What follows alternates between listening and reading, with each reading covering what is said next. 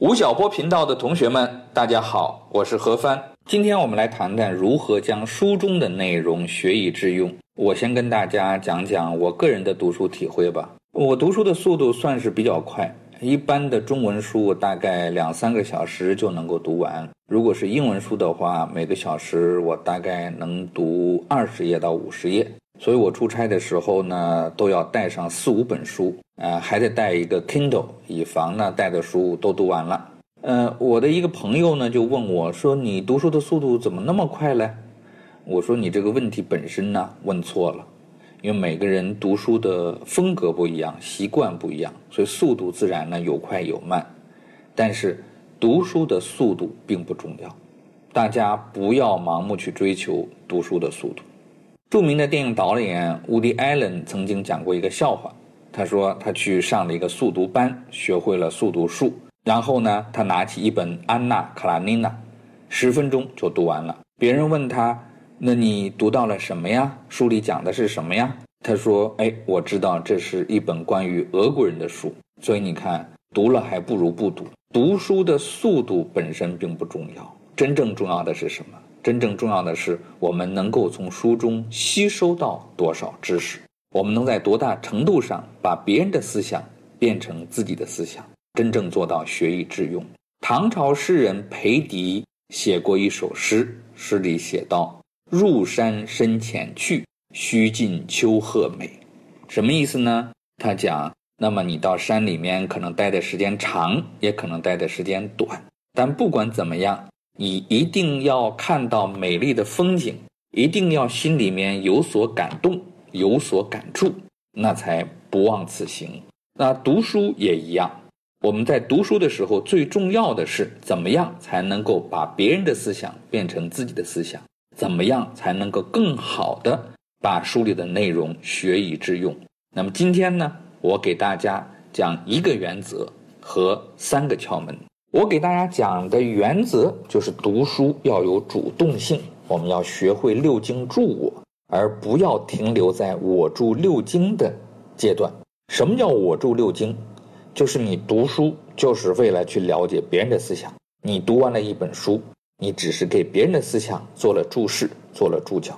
那我们怎么样才能够有自己的判断呢？那这个东西呢，是要我们自己在读书的过程中吸收别人的思想。万物齐备于我，最后陶冶出来我们自己的眼光，修炼出来我们自己的世界观和方法论。那这里头就得有一个非常强烈的主动性，要有一种冲动。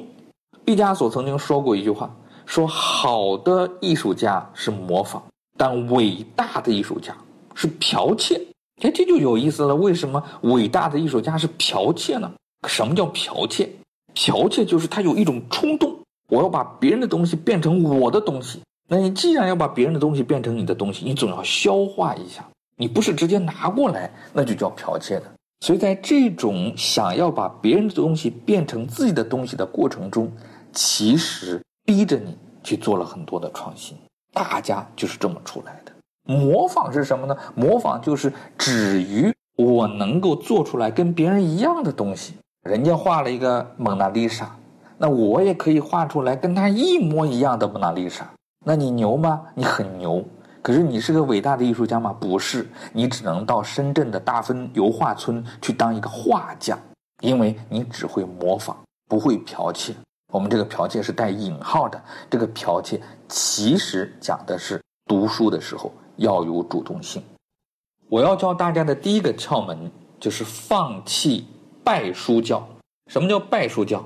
就是我们很多人对书啊有一种盲目的崇拜，因为大部分朋友可能没有经验，自己写过书，自己出版过一本书，所以我们本能的会对写书的人，会对书有一种啊盲目的崇拜。作为一个已经写了十多本书的作者，我可以明白的告诉大家。其实写书真的不是一件高大上的事情，它就是个体力活。而且你自己写完了一本书，回头去看，你会发现你自己写的有很多是不完善的地方，有很多是错误的地方。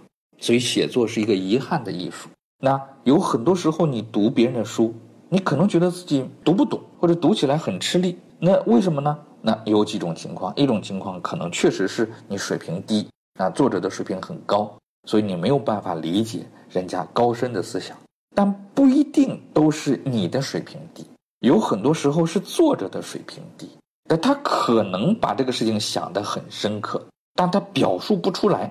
他很难深入浅出的把自己的思想表述清楚，那是他的问题，不是你的问题。还有很多时候是因为我们读的是翻译过来的书，但翻译的质量不过关，所以你读了半天，你不知道作者在说什么。那如果是在第一种情况下，确实是你的水平低，怎么办？那你要多看啊，书读百遍，其义自现。而且即使是你没有办法全部看懂书里的内容。那你总能看懂一部分吧？那你看懂的这一部分对你来说，如果你能够认真的体会，收获就会很大。比如说，我们来讲《论语》，那《论语》里头每一句话你都能够读得懂吗？我想专家也不敢这么说，因为《论语》是孔子在教他的学生，然后他的学生呢又给自己的学生去转述，说当年我老师孔子是这么教给我的。然后他的学生的学生，就把从老师那里听到的孔子讲过的话抄成读书笔记，就是我们现在《论语》。那你在这个转述的过程中，后来的学生抄作业的过程中，他慢慢慢他会有很多抄错的，所以有很多《论语》里头的句子，其实你很难解释的清楚。那你怎么办？与其我们去抠《论语》里头每一句话的准确的含义是什么？我们不如把那些你能够理解的、没有歧义的孔子的教诲，认真的体会，深深的融入到我们自己的思想之中，把孔子的思想变成我们自己的思想和行为，那你的收获会更大。我要教给大家的第二个窍门呢，是不动笔墨不读书。那为什么要不动笔墨不读书呢？因为读书很容易变成一件很慵懒的事情。你在一个下午，暖暖的阳光晒在阳台上，你给自己倒一杯茶，明前的龙井，然后拿起一本书，晒着太阳，喝着龙井，读着书，一会儿你就读困了，就睡着了。你这样读书的时候，很难主动的、不断的去思考，而不动笔墨不读书，迫使你在读书的过程中要不断的自己去思考。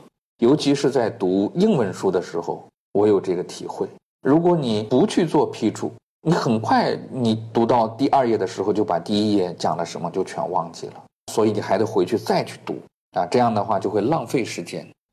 我要给大家讲的第三个窍门，就是要学会用写作来带动读书。台湾作家李敖呢说过一句话，说如果你真的想把一件事情搞明白，那最有效的办法呢，就是写一本书。写一本关于这件事情的书，你要能够把这本书写出来，那说明这事儿呢，你真的是整明白了啊！你可能会觉得，哎呦，怎么这么麻烦呢？还得要写书啊！但其实写作真的是一个很高效的办法。我很喜欢写书评，那你怎么写书评呢？你不能把别人的观点照抄下来，那不叫书评。书评是你要把别人的观点用自己的逻辑重新梳理，然后还要有自己的观点，这才叫书评。所以，如果你是为了写书评而去读一本书，在读书的过程中呢，你就会不断的去主动的思考，不断的去跟作者的观点去交锋，那这就是一个很好的头脑锻炼啊，思想体操。好，如果你读了别人的一本书，你把别人的书从头到尾抄了一遍，那这是你自己的作品吗？不是，你这是抄袭。可是，如果你读了十篇论文，你把十篇论文的观点综合起来，那你这叫写了一篇文献综述。你就可以署上自己的名字发表了。那你如果关于一个主题，你看了一百本书，甚至更多，你看了五百本书，然后最后你写了一本关于这个主题的书，哦，那很了不起，你成大师了。所以什么是天才？天才就是善于综合。嗯，只有在综合别人已经有的观点的基础之上，你才能够有自己的创新。那你可能还是觉得哦，写作好累啊，有没有别的办法呀？也有。什么办法呢？你还可以讲给别人听。如果你能够讲给别人听，让别人听明白，那也算你把这个事情给整明白了。我们如果只是自己去读书，如果我们只是自己去思考，那你在读书和你自己思考的时候，你会觉得你已经想明白了，你觉得你自己有很多天才的想法。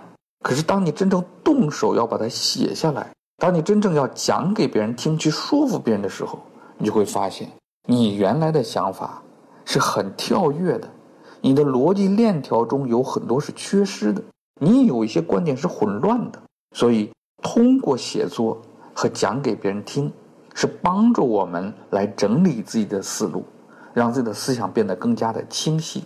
那我们可以对“聊”那句话呢做一些修正，就有两种办法。如果你想真正的搞明白一件事情，有两种办法。一种办法呢是写作，一种办法呢是讲给别人听。好，今天呢我给大家讲了一个原则，三个窍门。就我们讲的主题呢，是怎么样才能够更好的把书的内容呢学以致用？怎么样才能够把我们阅读的境界从我住六经升华到六经住我？阅读这件事情啊，跟跑步有点像。乍看起来呢，跑步没什么了不起的，你撒丫子往前跑就行了啊。但是实际上，热爱跑步的朋友会告诉你，跑步没有这么简单的。啊，如果你的姿势不对，如果你的训练不对，你跑着跑着会把自己跑伤的。那么另外呢，在很多人看起来跑步是很枯燥的，但是热爱跑步的朋友又会告诉你，跑步是很容易上瘾的。所以读书跟跑步也是一样的，看起来很简单，但它是有读书的窍门的。看起来很枯燥，但读书如果你读进去了，也会上瘾的。那今天呢是读书日，真心的希望大家。能够爱上读书，真心的希望大家能够快乐的阅读。谢谢大家。